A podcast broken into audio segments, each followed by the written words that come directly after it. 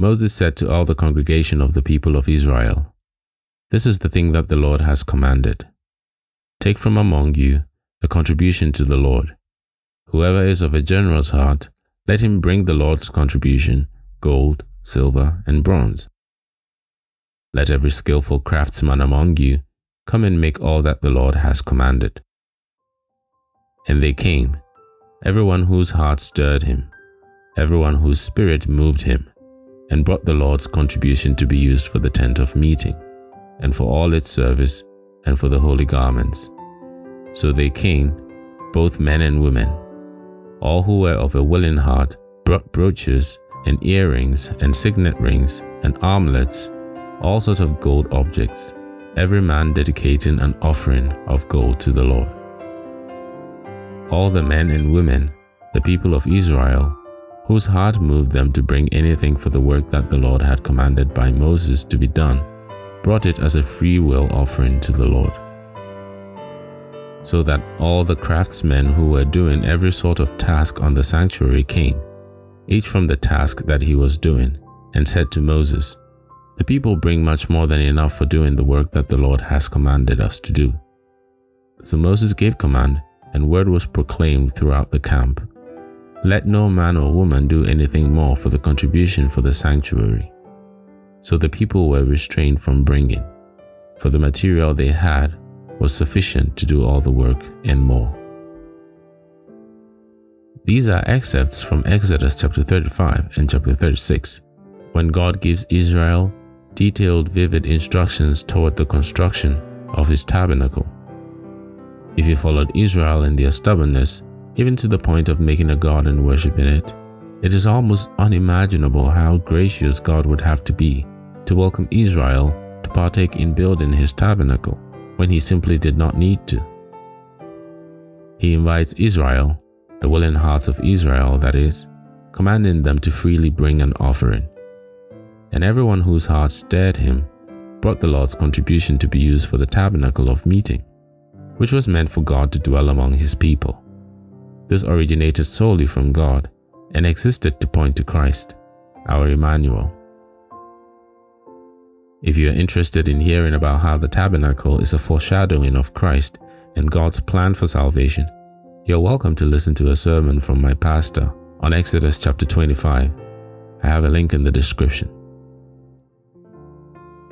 Israel responds overwhelmingly to a no compulsion command, so that all whose hearts were stirred brought resources exceeding the needs of the craftsmen, so that Moses would have to give further instructions to the people to bring no more.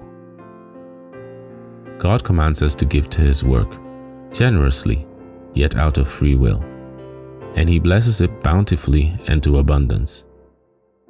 Scripture says, Each one must give as he has decided in his heart, not reluctantly or under compulsion, for God loves a cheerful giver and God is able to make all grace abound to you, so that having all sufficiency in all things at all times, you may abound in every good work. The greatest free will offering that ever was, was the Good Shepherd's free will offering of himself for his sheep, for his bride, for all you sWORDed sojourners. Christ says, I am the Good Shepherd. I know my own, and my own know me just as the Father knows me and I know the Father, and I lay down my life for the sheep.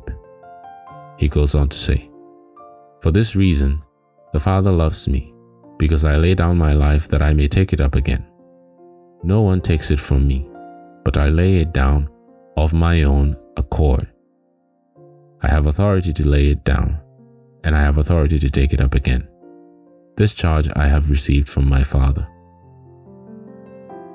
There is no free will offering ever given, nor will ever be given to the Lord that comes even close in submission, in holiness, and in pleasing God.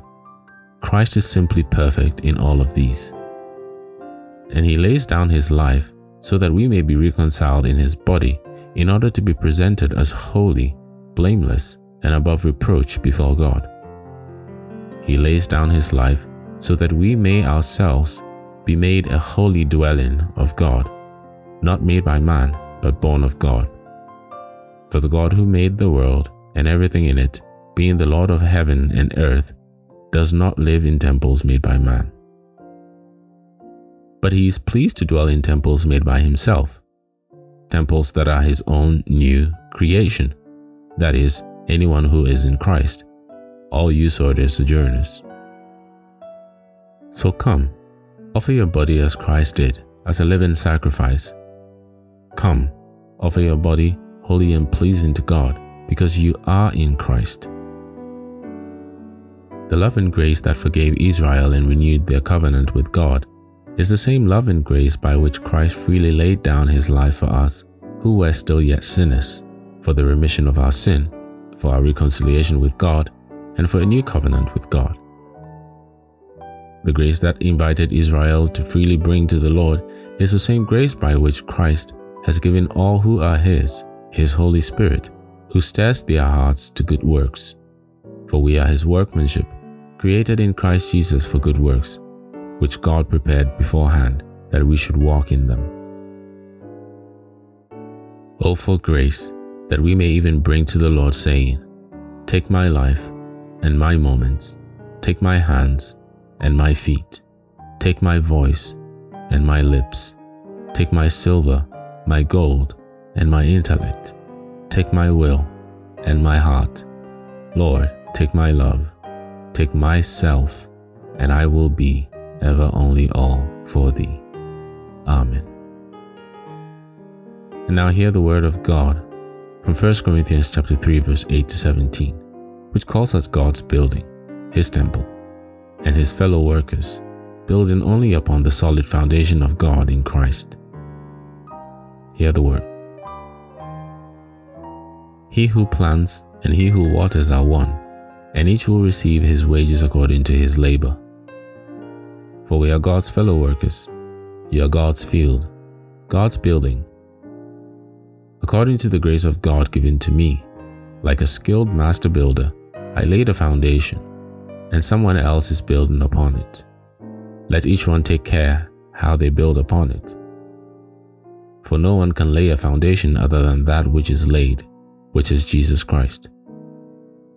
Now, if anyone builds on the foundation with gold, silver, precious stones, wood, hay, straw, each one's work will become manifest, for the day will disclose it, because it will be revealed by fire, and the fire will test what sort of work each one has done. If the work that anyone has built on the foundation survives, he will receive a reward. If anyone's work is burned up, he will suffer loss though he himself will be saved, but only as through fire.